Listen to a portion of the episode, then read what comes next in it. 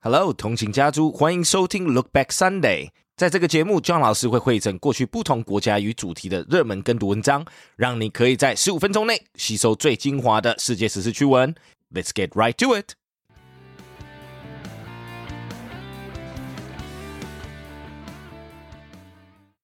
Ukrainian military long on morale, but short on weaponry.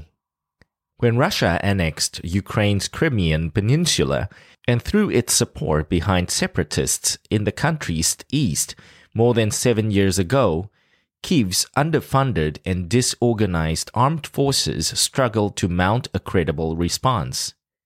Now, amid fears that a Russian troop buildup near Ukraine's border could signal a possible attack, military experts say Moscow would face stronger resistance this time but they emphasize that Ukraine would be well short of what it needs to counter Russia's overwhelming superiority. Years of fighting the separatists have given Ukrainian veterans like Colonel Viacheslav Vlasenko the battlefield experience for such a fight. We Ukrainians are defending our land, and there is no place for us to retreat, said Vlasenko. Years of fighting the separatists have given Ukrainian veterans like Colonel Viacheslav Vlasenko the battlefield experience for such a fight. We Ukrainians are defending our land, and there is no place for us to retreat, said Vlasenko. Next article Russia, US square off at UN over Ukraine crisis.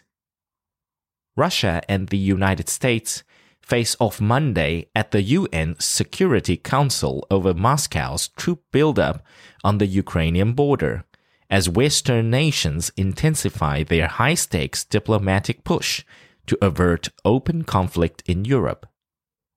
With tensions soaring, the United States has declared itself ready to push back against any disinformation Moscow put forward in what is expected to be one of the most closely watched United Nations sessions in years. The US requested council meeting at 1600 GMT comes as fears grow of an imminent incursion into Ukraine despite Kremlin denials.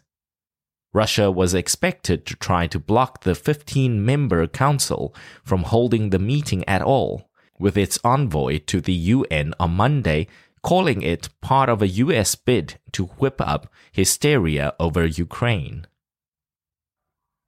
Next article Enemy at the Gates The Background to the Ukraine Crisis. At the core of the Ukraine crisis is a puzzle. Why would Russian President Vladimir Putin push Europe to the brink of war to demand the West not to do something that it has no plan to do anyway. Russia says NATO, the American led alliance that has on its hands the biggest European crisis in decades, must never offer membership to Ukraine, which gained independence as the Soviet Union broke apart about 30 years ago. Ukraine has long aspired to join NATO but the alliance is not about to offer an invitation, due in part to Ukraine's official corruption, shortcomings in its defense establishment, and lack of control over its international borders. Putin's demands go beyond the question of Ukraine's association with NATO, but that link is central to his complaint that the West has pushed him to the limits of his patience by edging closer to Russian borders. He asserts that NATO expansion years ago has enhanced its security at the expense of Russia's. Why is Putin worried about Ukraine joining NATO? The stated reason is that a further eastward expansion of NATO would pose a security threat to Russia.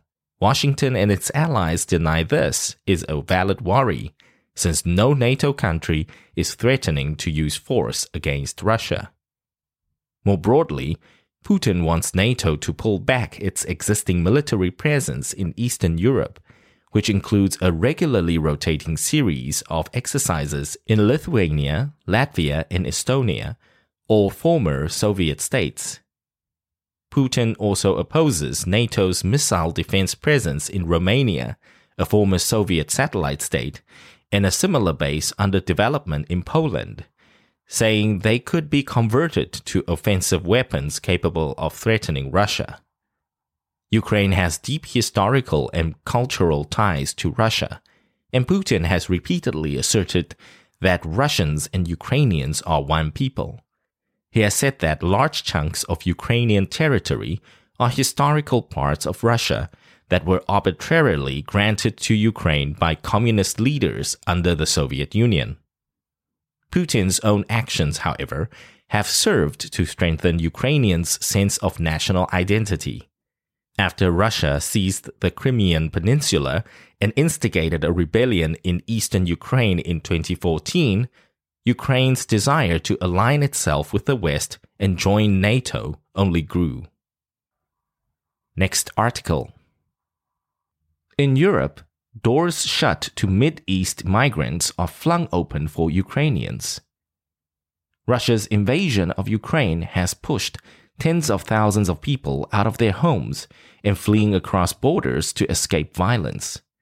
But unlike the refugees who have flooded Europe in crises over the past decade, they are being welcomed. Countries that have for years resisted taking in refugees from wars in Syria, Iraq, and Afghanistan are now opening their doors to Ukrainians as Russian forces carry out a nationwide military assault. More than 2.4 million refugees have left Ukraine, according to United Nations estimates and at least half of them have crowded onto trains, jammed highways, or walked to get across their country's borders in what officials warn could become the world's next refugee crisis. UN and US officials describe their concerted diplomatic push for Ukraine's neighbors and other European nations to respond to the outpour of the need. President Joe Biden is certainly prepared to accept refugees from Ukraine, Jen Psaki, the White House press secretary, said Thursday. But she noted that the majority of them would probably choose to remain in Europe so they could more easily return home once the fighting ended. That means thousands will end up in countries led by nationalist governments that in past crises have been reluctant to welcome refugees or even block them. In Poland, government officials assisted by American soldiers and diplomats have set up processing centers for Ukrainians. The Polish government is spending hundreds of millions of dollars on a border wall, a project it began after refugees and migrants from the Middle East tried to reach the country last year but ended up marooned in neighboring Belarus. The military in Hungary is allowing in Ukrainians through sections of the border that had been closed. Hungary's hardline Prime Minister Viktor Orban has previously called refugees a threat to his country, and his government has been accused of caging and starving them. Farther west, Austrian Chancellor Karl Nehammer said that, of course, we will take in refugees if necessary in light of the crisis in Ukraine. As recently as last fall, when he was serving as interior minister, Nehammer sought to block some Afghans seeking refuge after the Taliban overthrew the government in Kabul.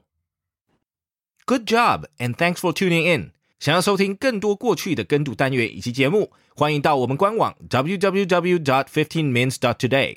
有兴趣 John 老师以及其他资深英语老师对谈的节目，记得周末也要回来收听我们通勤学英语。